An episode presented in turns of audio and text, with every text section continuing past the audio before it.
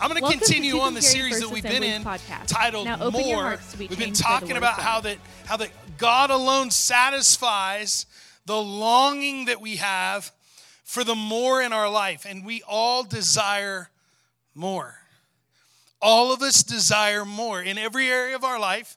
We desire more. So for a few weeks, we've been talking about these promises that God gives specifically 3,500 years ago, God gives his promises for the very first time. And, and the Jewish people call these the four I wills. And they're based off of the scripture that they read during the Passover celebration. And, and, and through this, we can see the plan and purpose of God that God has for our lives, for every one of us.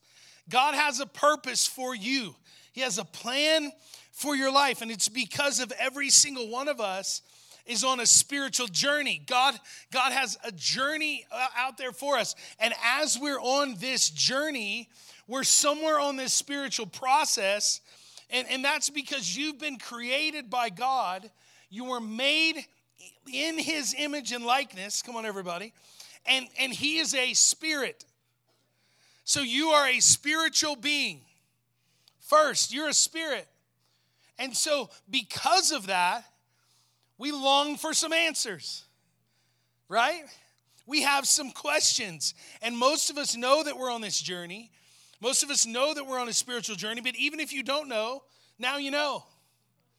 Okay? But we often don't know what path we're on, where we're supposed to be, how we're supposed to move, how we're supposed to continue forward. And so this series is intended to help identify some of those, those things for us and keep us moving because God has more for us. Because if you don't know that you're stuck, you're really stuck, right? Like I've been stuck before and no, I knew, like, I'm stuck. Right? I called Jason one time to pull me out. Remember that? Long time ago, right? In the old lake bottom. Remember that? It was so funny. I was stuck. I could not go anywhere, but I was stuck. But if you don't know you're stuck, and you feel the wheels are still spinning, and you're just driving through life, right? But you ain't going nowhere. And I think that's where a lot of people are because everyone that I know, if we were to be completely honest, okay, would say this about life there has to be more. There's got to be more than I'm that I'm that I'm not experiencing right now. Like I'm getting a lot out of life, there's got to be more. It just can't this can't be all it is right? And I don't know about you, but I want, I want all that God has for me. I want every bit that He has. How about you? Anybody with me? You want all that God has? So, so, is, so God has made us some promises. And, and, and check this out every one of these promises will come to pass. Every one of them. For those who follow Jesus. Let me say another thing. None of these promises are available to those who choose not to. None of them. Not any of the four. So God has made us see some of these promises, and they're to come to pass. And this is the first one that God mentions these promises to his people. And here God is speaking to Moses in Exodus chapter 6. I'm to do a little review, then we're to jump into into where we're headed today. But he says this to Moses in Egypt before they left for, for, the, for Israel. He says this Therefore, say to the Israelites, I am the Lord and I will bring you what? Out. Because this, guys, this is the first promise. This is the pr- first promise about God's grace. This is it. I'm not ready to change you yet. I'm not forcing myself upon you. I'm not, I'm not ready for you to do anything. That, that, that's not what this is. I just want you out of bondage.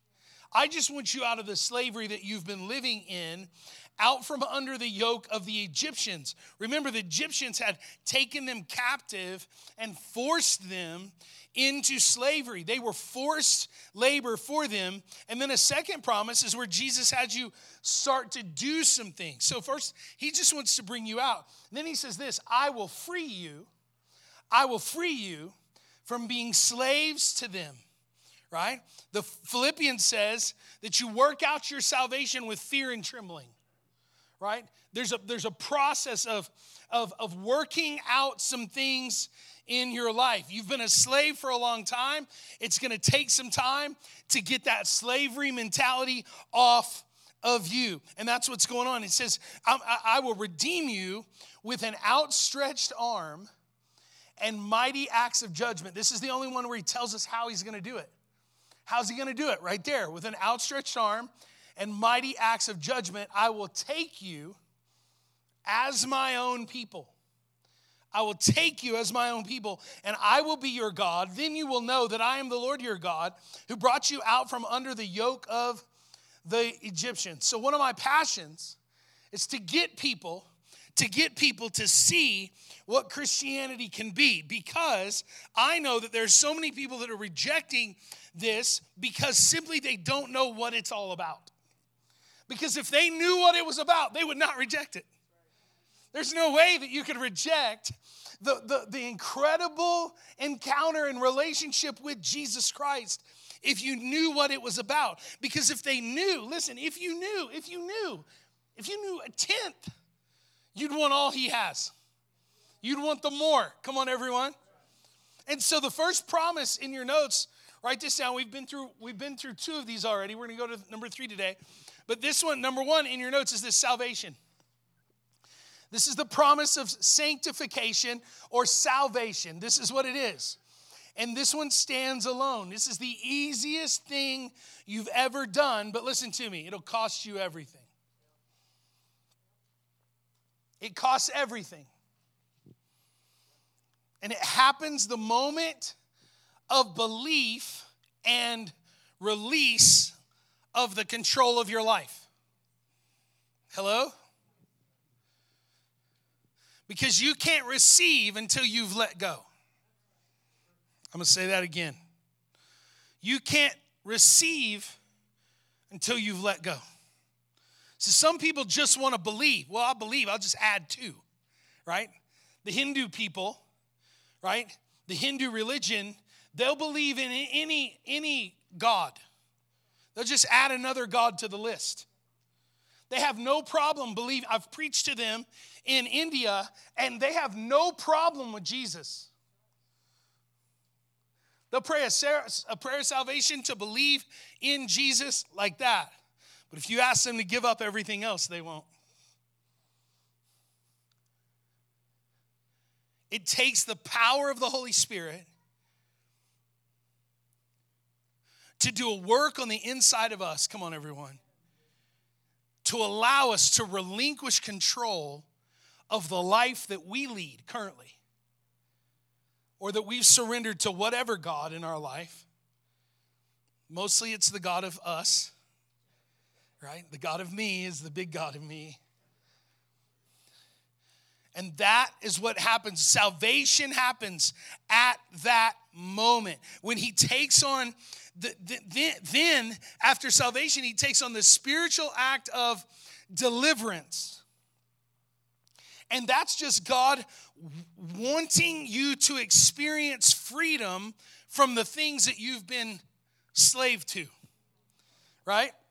So maybe you're out of they're out of Egypt, but they're still living as slaves. They still think like slaves. They still act like slaves. They still believe like slaves. They're still under bondage.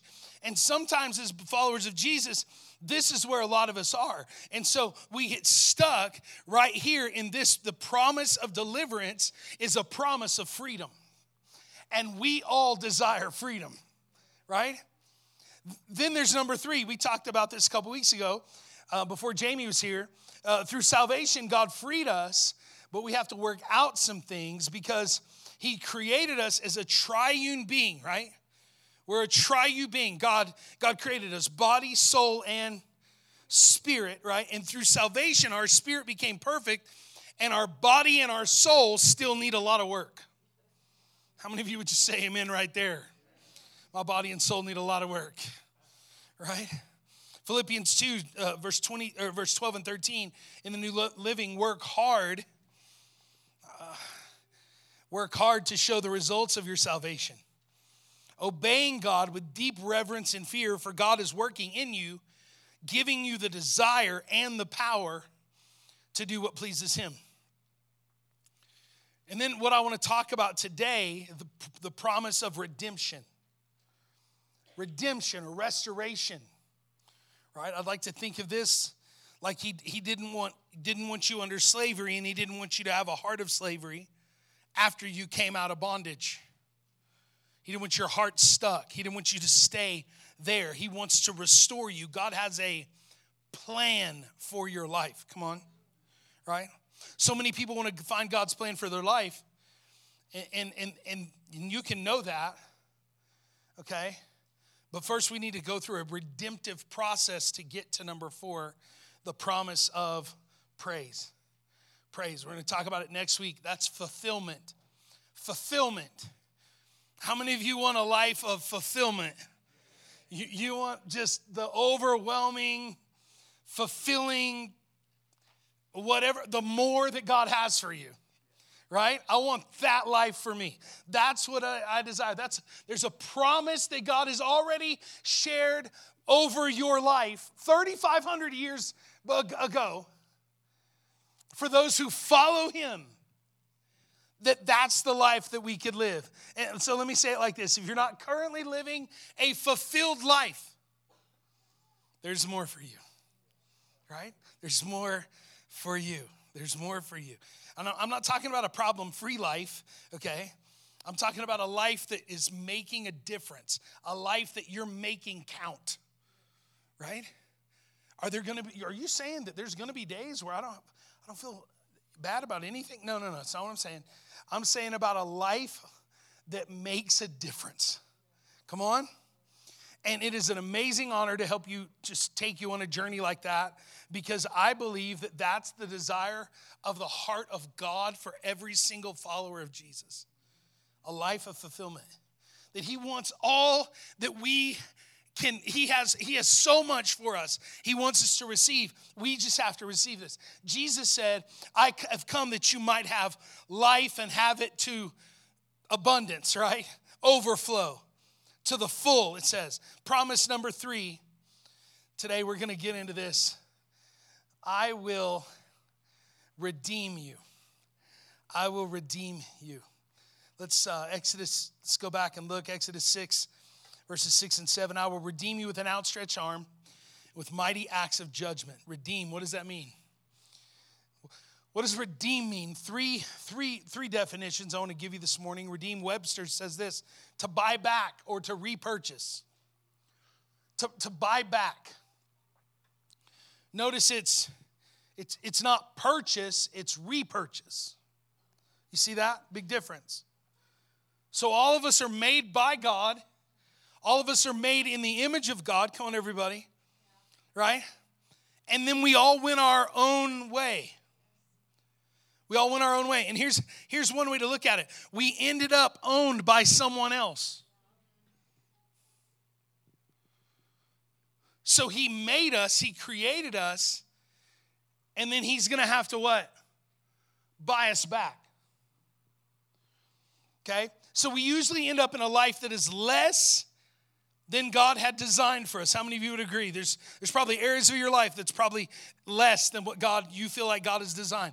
No, no question for me. And so God goes to that place and He repurchases you. He buys you back again. Picture yourself sitting on the table at someone's garage sale and Jesus walks by and you're like in the $5 bin, which is a big bin if you're five bucks. I mean, five cents at our garage sales right? I haven't had a garage sale in years, but when we get to $5, you're, you're getting an item. I'm just telling you, okay? It, you're, you're, probably getting a collection of stuff because I have garage sales only for one reason to get rid of stuff. It's not to make money, it's just so that I don't have to go to the dump. Smile at me. That's, there's only one reason because maybe there's a burn ban. You know what I'm saying? Just easier for you to haul it off than me. And, and so God goes to that place and he repurchases you. He buys you back. Listen, it's it's and, and Kids are having fun. Praise the Lord. Isn't it amazing news that God would have the desire to lump you in with all that other stuff and buy you back? Because when He gets you, does He not get some junk?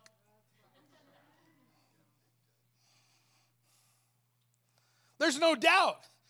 God gets me, but he also gets some stuff that he probably don't want. Number two, number two, second definition I want to give you to change for the better or to reform, to change to the better. And, and, and, and the way I want you to see this definition is that too many of us have set our goals far too low. Come on. Most people's goal is just to not have bad in their life, just not bad just have a day that I, I'm not bad today, right? Can, can you just get the bad to stop, God? Can you just, I'm not even looking to do anything important or good. I just don't want to continue bad. Listen, a good life should be replaced by a God life. Look at me. Good will always keep you wanting. Good will never be good enough.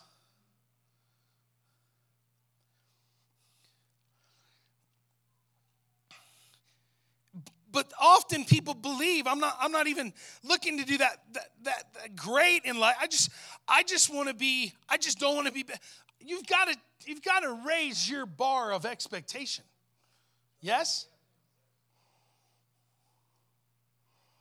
and i want you to know that you don't want to settle it just not bad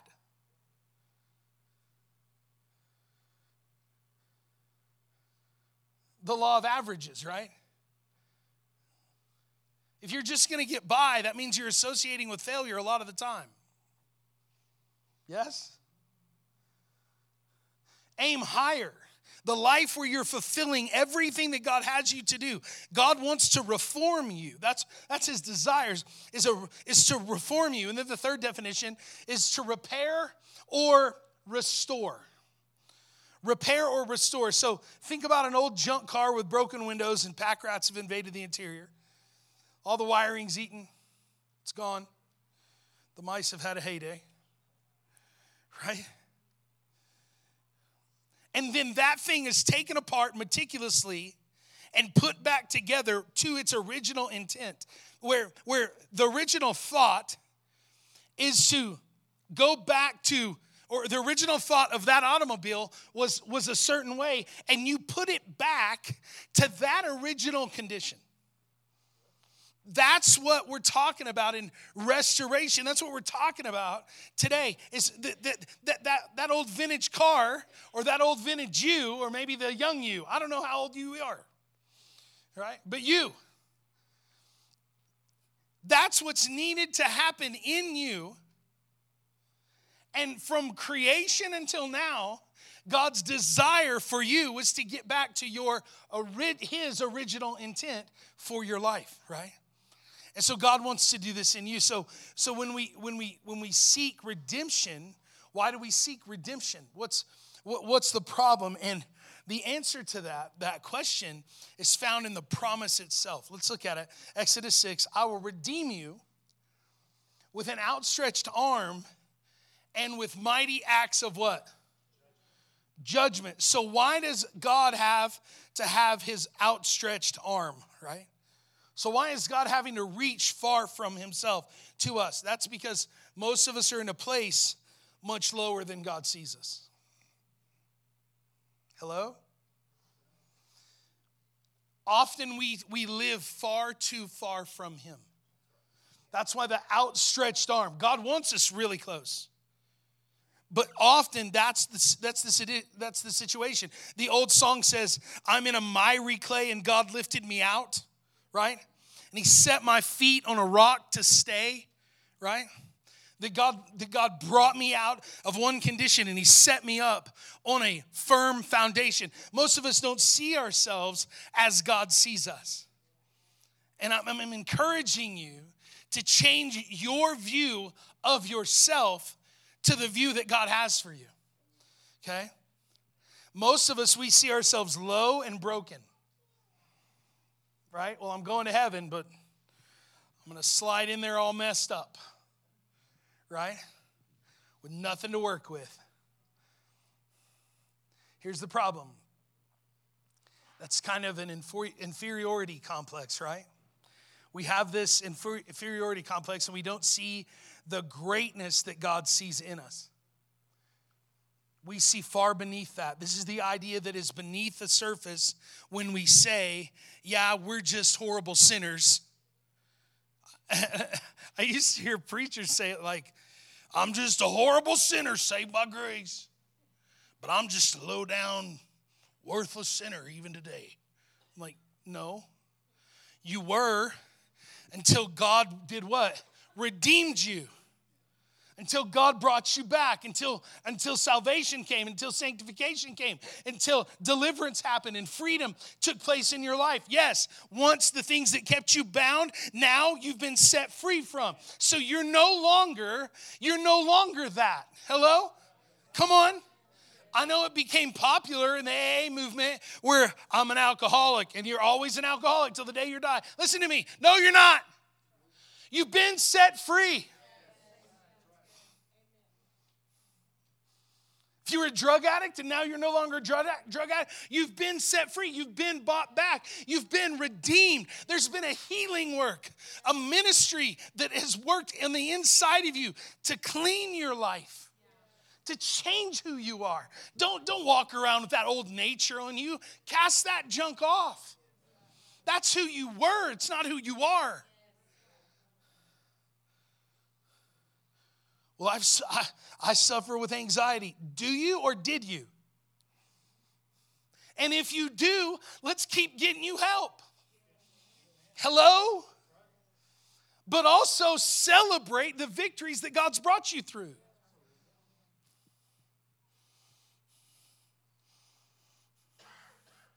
We're just horrible sinners, wretched, pitiful, poor, blind, and naked.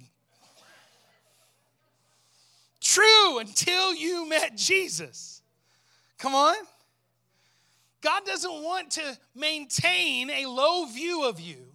God bought you with the precious blood of his son. Psalm 18, verse 35 You stoop down to make me great. That's what God does. He sees greatness in you that you don't see in yourself. And I'm telling you that for some of us, we're battling this. Listen to me, look at me. I've battled this all my life.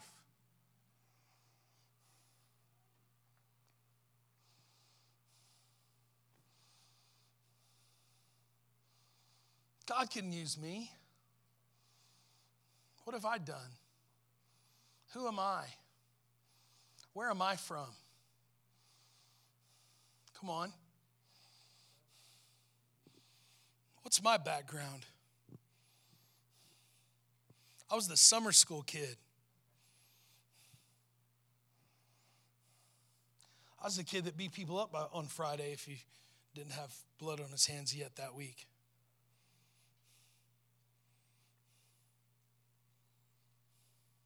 Who am I?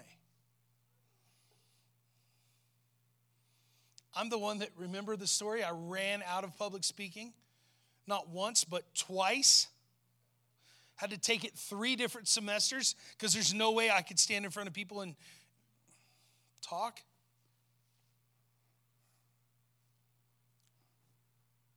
God wants to redeem that which is broken in us for the greater good of our lives and countless others. Would you agree?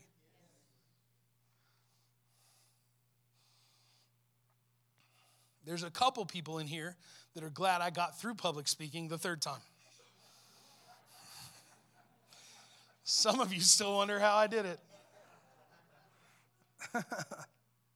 Listen, God saw something that I didn't see. Look at me. I'm just gonna be honest with you. God still sees stuff I don't see.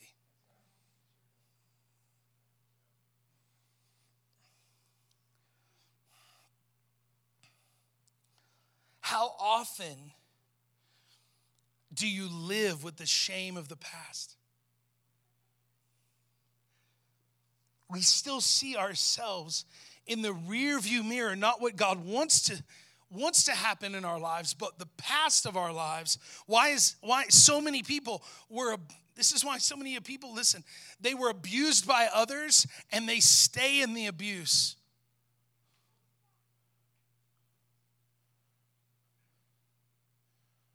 They don't set themselves free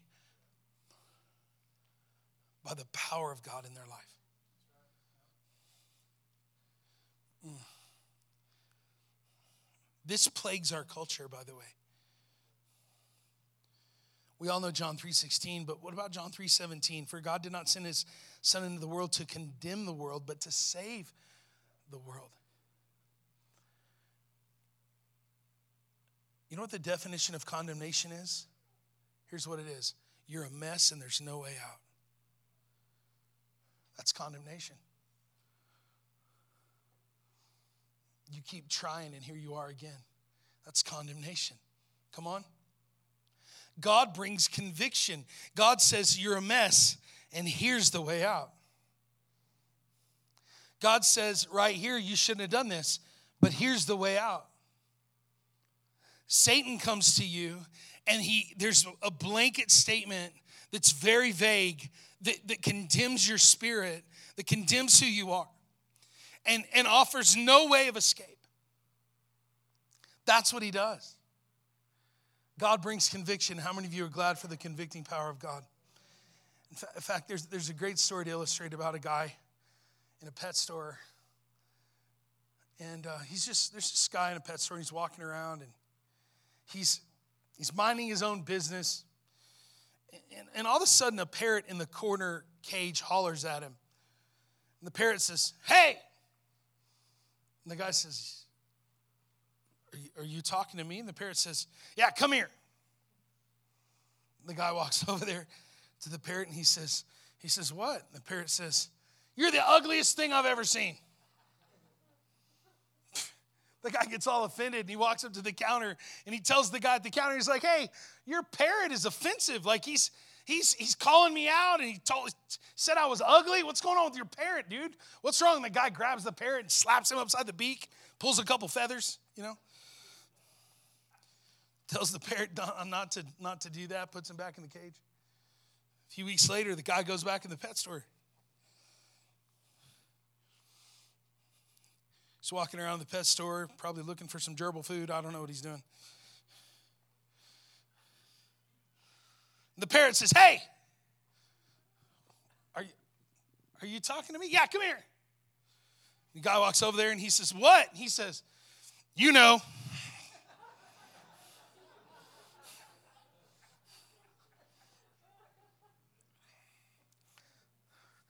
That's what the devil does. Yes? That's it. Some of you came to church today, and all of a sudden there's this urge to grow closer to God, even while we were singing. But there's condemnation that comes. Oh, you're going to raise your hands in here. I know what you've done all week. But here you go. Listen, I want you to start getting really bold with the enemy of your soul. I am a child of God. Shut your mouth and get behind me. Well, you didn't live perfect all week long. Listen, I'm in a church full of unperfect people. Shut up. Come on. I'm not trying for you to minimize what's going on in your life, but I am trying to say this you need to understand who your enemy is. He will always try to condemn you, but you have the power over that. You, as a follower of Jesus, as, as someone who has believed upon the Lord thy God, come on, everybody, who went to the cross, who shed his blood, who died on the cross, who was buried in a tomb and raised three days later, conquering death, hell, sin, and the grave for you and you have believed upon his name, you've made decisions to relinquish the control of your life into his hands, and now here you are. A follower of Jesus that doesn't do it all perfect all the time. And the enemy comes along and tries to rub your face in it. Tell him where to go. Hello?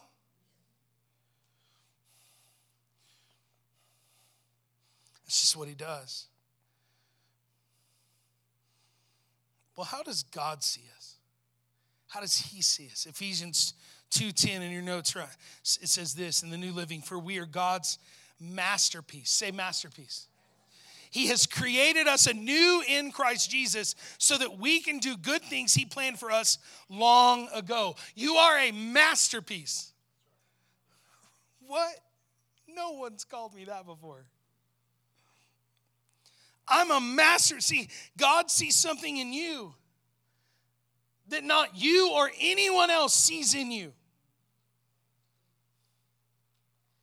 God believes in you so much. Hello?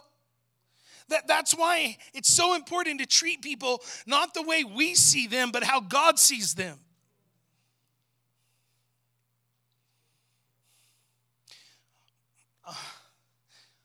Honor, listen to me close. Honor is not our view of people, honor begins with God's view of people. Well, honor's earned. No, it's not. Stop. Look at me. Honor is not earned. You give honor. Why? Because God bestowed honor upon them. Honor's not earned. If honor's earned, then everything in your life is transactional. And I can promise you, you only want that one direction. You don't want other people to treat you that way. Trust is the same. Trust is given, it's not earned. Now, it can be squandered in a moment. Yes? But trust is given.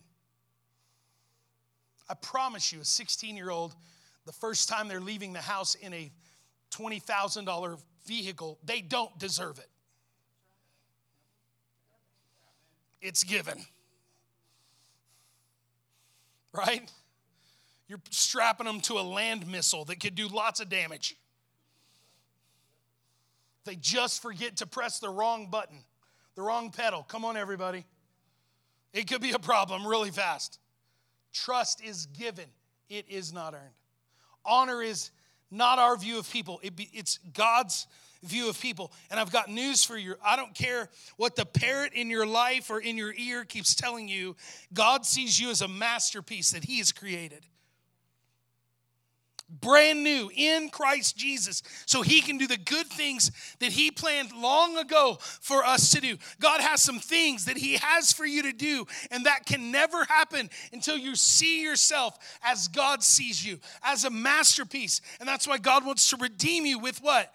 With an outstretched arm to pull you up and to say, You're not a slave, you're not worthless. I see greatness in you. I see an amazing man. I see a beloved daughter. Come on, everybody.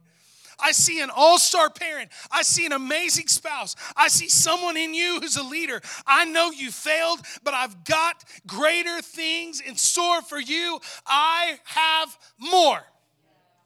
That's what God has. Then he says, it says he redeems us with mighty acts of judgment. Well, who's he judging? You? No.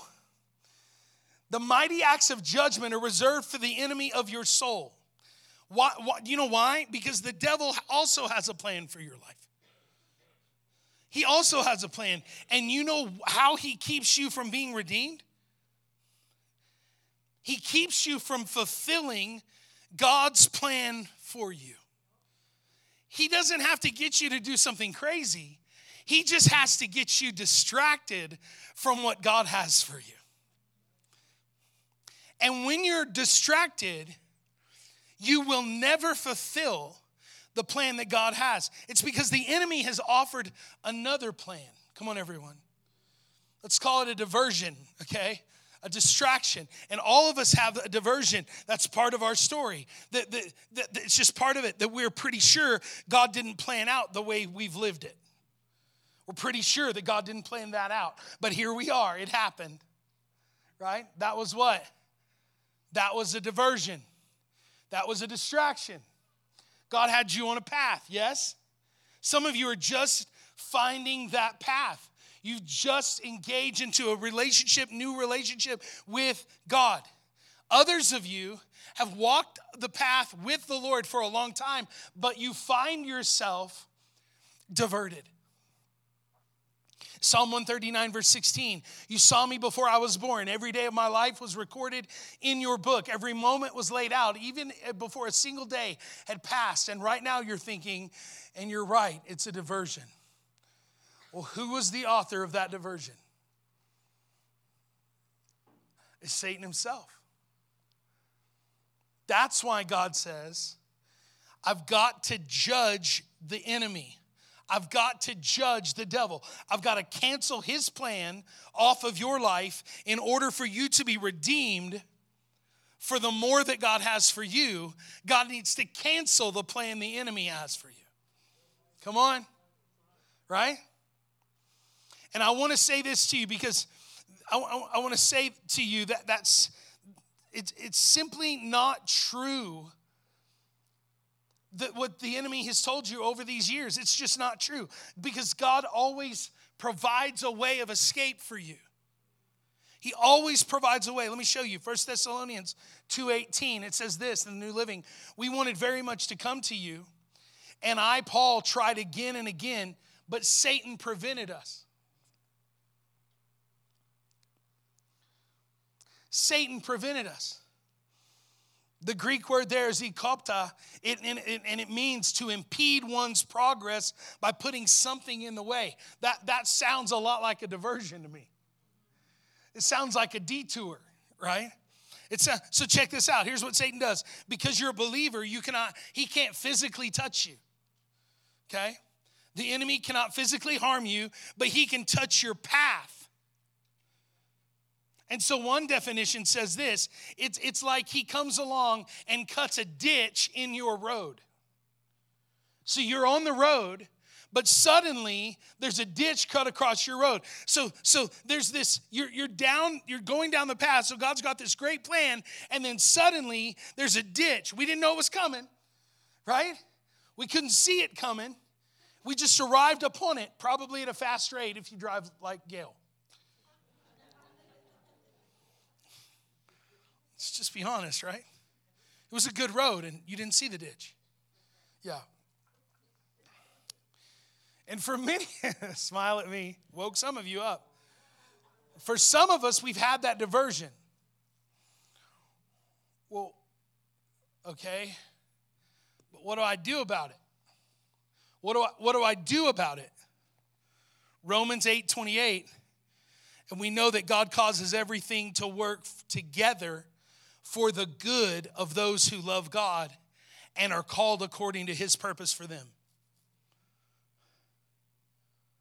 A few years ago, Gail and I were traveling, a lot of years ago now, Gail and I were traveling to Pennsylvania to see her sister and her family. And it was around Christmas time, and we were in the middle of Indianapolis. We'd stopped to get something to eat. And uh, it, was, it was me and Gail and her mom and dad in the vehicle. And This was before GPS on cell phones. We were, we were having, to, having to navigate with old Rand McNally. Remember him? Yeah, big map. And uh,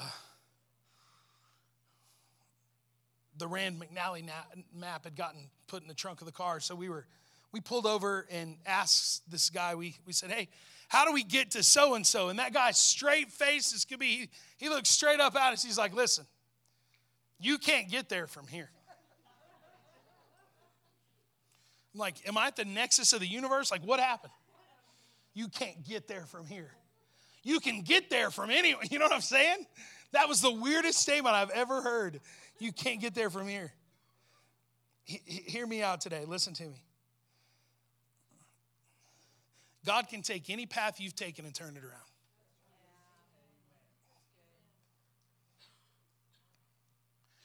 It doesn't matter how far you're diverted.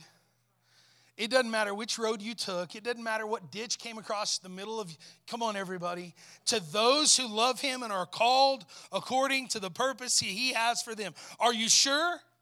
Pastor Derek, are you sure? I, it seems like all my life, it just keeps happening. Romans 11, 29.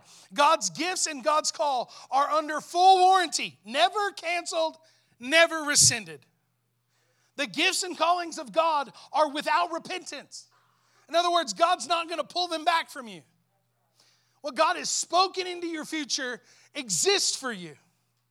Come on, somebody. I'm preaching better than y'all saying amen. Y'all were more lively with Jamie last week. Do I need to shave my head? It's close. It's close.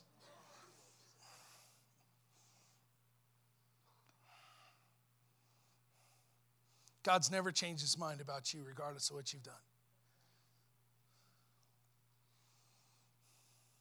What an amazing God, right? What an incredible, incredible Father. People change their mind. People change their mind about me a lot.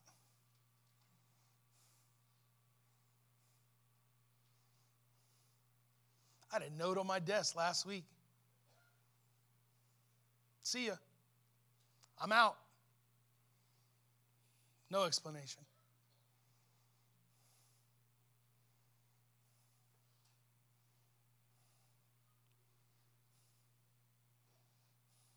God's got a plan. Come on. God's got a plan. Okay, so then how do I walk in redemption? You ready? Ready for some action? Okay. How, how, how do I walk in redemption? Well, let, me, let me tell you a term that you're going to have to warm up to. And, and we talk about this occasionally, but it's called spiritual gift. how the Bible describes redemption. Okay? What, what, what God does to get you on the pathway to a purposeful life is to discover how God made you to discover the spiritual gifts that He's placed inside of you. Romans 12, verse 6, we have different gifts according to the grace given us. Okay? So in the Greek, that word grace in this verse is charis. That word charis translated divine enablement. So, in other words, God gives us a divine enablement. So, a supernatural power, come on, everybody, for you to be able to do things that you could have never done before. And we've all been given a grace gift, like preaching for me. It's one of the most fun things I do. I absolutely love it, okay? It's a it's it's work, but it's in, it's an incredible time for me every week. Okay? I, I love it. I've got a grace to do it. And those of you that have been here for almost 23 years uh, and listen to me, you, you understand that, that you have grace that you didn't have you didn't have at the beginning. Come on, everybody. Praise God. You had you did have grace, or you would be here. But I, I, I'm, I'm, I, my grace gift has grown. Right, Mike? Thank you. Thank you. I'll pay you later. Um, Because if you do, if you do anything for this number of hours, surely you're going to get better at it. Right? If you don't, you really don't have a gifting. I'm promising you that. So, so um, we have we have people in church that if I were to hand you the microphone, you would pass out. Right? You don't have the grace gift that I have for this. Right? Um, we have other people in church who, has a, who have a grace gift for teaching children. Thank God, right? Thank God they're back there with the kiddos. Some others of you that are in here don't have that gifting. And we honor and we honor people that serve in that area because if you were having to serve in that area, there would be a kid getting duct taped to a chair. That's what would happen. Right? because you don't have that gift. How many of you have a grace gift for your kids, just not any others? Yep. That's charis, right? That's what that is. And because some of you have an amazing desire to help, you, you, you want to help the poor, you want to help to lead others, you still others to, to play music. Listen, God did that. God put that in you, right? Because He wants you to do what? He wants you he wants you to take in that purpose that He created you for. Right? So what do we do about it? 1 Corinthians 14 1 follow the way of love and eagerly desire spiritual gifts. Now, there, there are a lot of theologians who will tell you that the spiritual gifts are not, in act, are not active right now. Well, according to what passage of scripture? Because I see here in 1 Corinthians 14 that, that we should follow the way of love and eagerly desire the spiritual gifts. Yes? You could look it up in your Bible, not just the notes I gave you, to make sure that I'm not, you know, doing a bait and switch on you. I'm not, I promise. This is what we desire to help you do. Why? So that you will have the more that God has for you. The more that God has for you. Come on. People have gotten upset with me over the years because I say things like, it's important for you and your family to be in church. Do you know why I say that? Because I hate your fun life, right? I want you to have a miserable, pathetic life. Boring? No. Because without doing what God has for you, you'll never experience the more that God has for you. Mm. Hello? You'll never get the more in travel ball.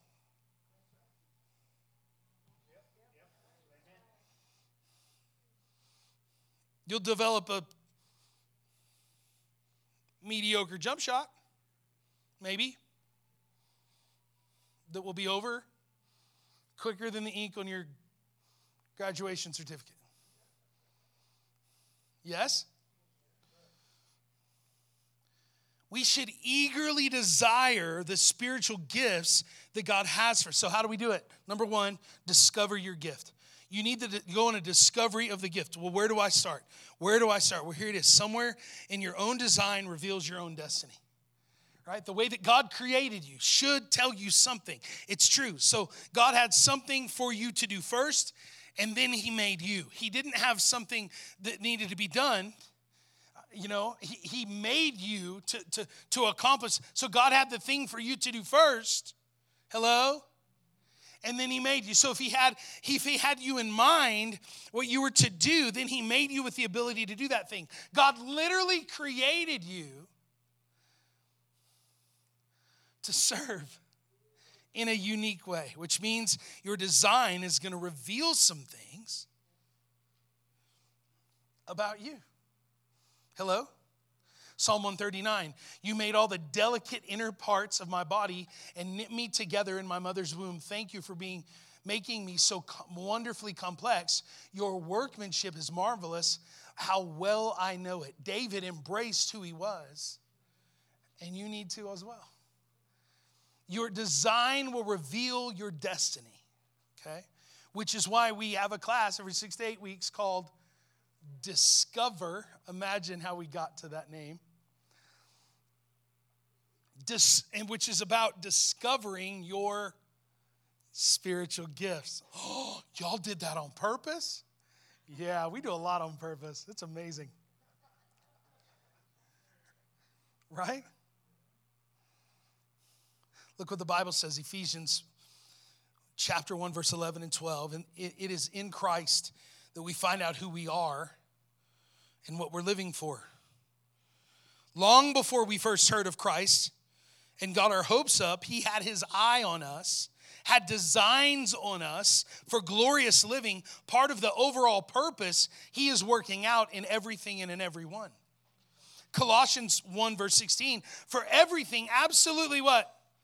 Everything above and below, visible and invisible, everything got started in Him and finds its purpose in Him. And that's one reason I love what I do. You can look any other place and you will be empty. But if you look to God, you'll find your purpose.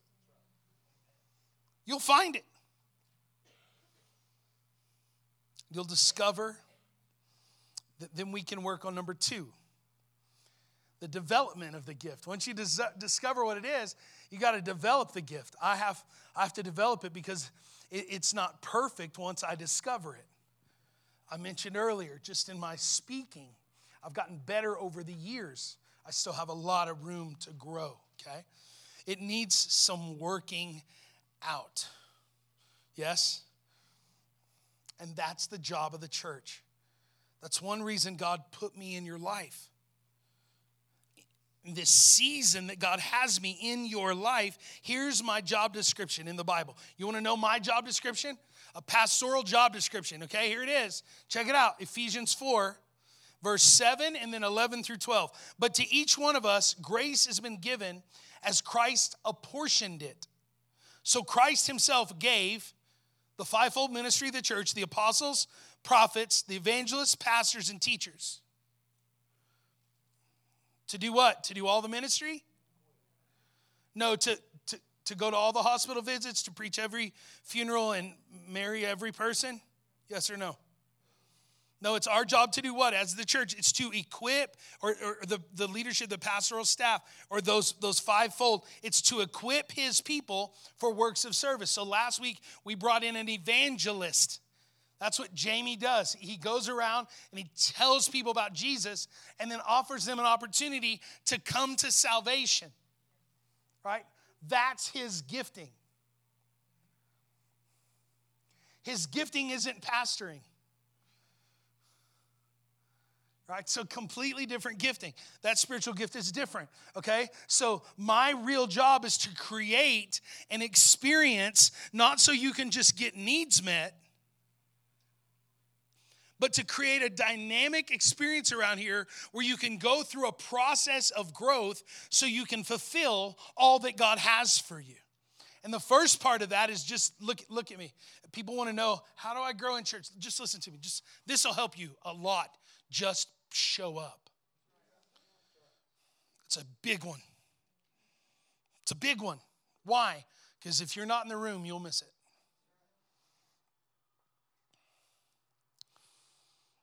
It's to be in church. The next step in, in the process that we encourage people to go through is our Discover class. Then you get to serve on a team. Yes? But it's critical that you are on a growth track throughout your life. Because the ultimate way to live your life is to use the gifts that God has given you, that He's placed within you, to fulfill the work that He has for you to do upon the earth. You've never really experienced life until you found out what it is that God has created you to do and using that thing in His unique way for the people that He placed you around. Can you imagine? I, believe full well that there'll be literally hundreds of thousands, maybe millions of people that make heaven their home and if there's ever an interview process, God's going to be like, I'm so glad you're here, but I really wish you would have done what I would ask you to do, how I created you. Well, I did this. Yeah, but I created don't wouldn't you hate that? I'm not saying that's going to happen. Somebody's like going to go home and do a deep dive into Revelation and come back with all kinds of questions. Show me chapter and verse. I'm not telling you that's going to happen. I'm telling you, wouldn't it be strange to live an entire life and not do what God has asked us to do? It'd be a life that's not fulfilled. That's what it would be. Thirdly, you got to use your gift. You got to use your gift. When you express love to His people on His behalf, guys, that's worship. Okay? That is worship. So I'll give you a little preview for next week. My purpose is to serve God by serving people.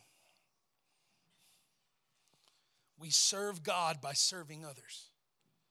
We serve God by serving His people. Come on, everybody. And not just people that are in, in relationship with Him now, but people that have yet to come to relationship with Him. Are you with me? God's desire is that all people would come to salvation. Hello? That's his desire.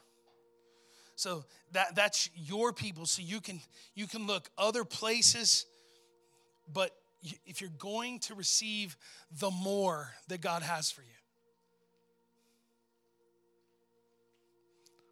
search for the heart of God. Amen. Amen. Amen. Can you stand all over this house? Thank you, Jesus. Thank you, God, for your word. Thank you how powerful and effective it is in our lives.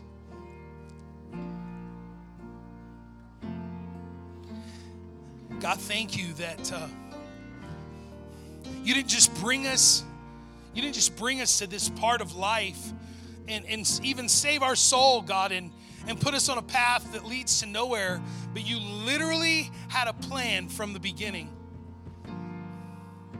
so that we can experience all that you have for us. God, I'm so thankful that you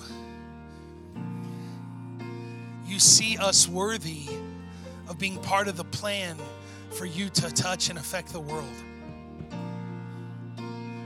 With, with your eyes closed all over this room, I just, I just want you to I just want you to think about that for a moment.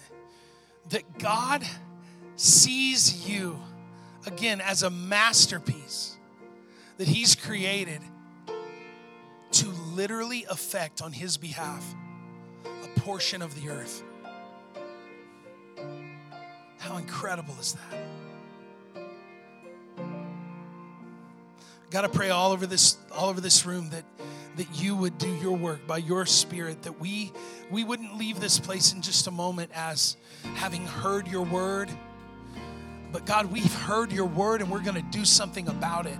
We're going to do some things about it. We're going to we're, we're going to make some decisions that that move you forward that that help that help us take you to the world around us. God, I pray that you would infuse in our lives a desire to touch the hearts of people and that you would begin to show us those faces, those names, those individuals right now, all across this room that God, we have a desire to do whatever it is that you want done, that we're going to speak to them on your behalf, that we're going to minister to them, that we're going to be nice to them, that we're going to love them, that we may take them to coffee or just spend some time. But God, whatever it is that you're going to minister to them, but you're going to you're going to work through us to do it. And so God, we just trust you right now in the process we don't feel worthy, but it's okay because we're not going to live under condemnation. We're going to live under the, the realization that we're children of the, of the Most High God. And so as you work through us, you're going to touch their lives. You're going to minister to them. You're going to care about them.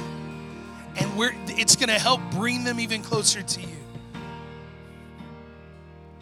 God, I'm so thankful that your word goes before us and ministers to people all around us.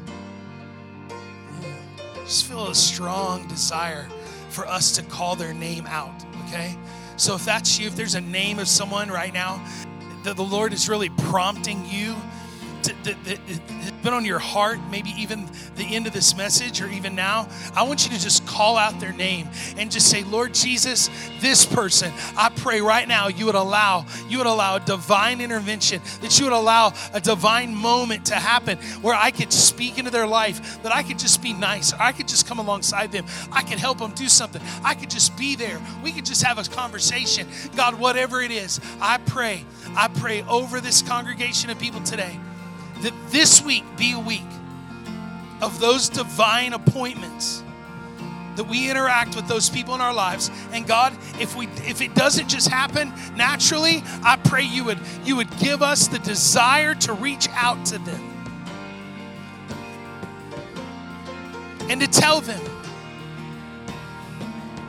The holy spirit's prompted my life to reach out to you and just that you need loved on, you need cared for, you need you need sought after. You you just need some attention, that you need some direction, but whatever it is, you're not alone and I'm with you.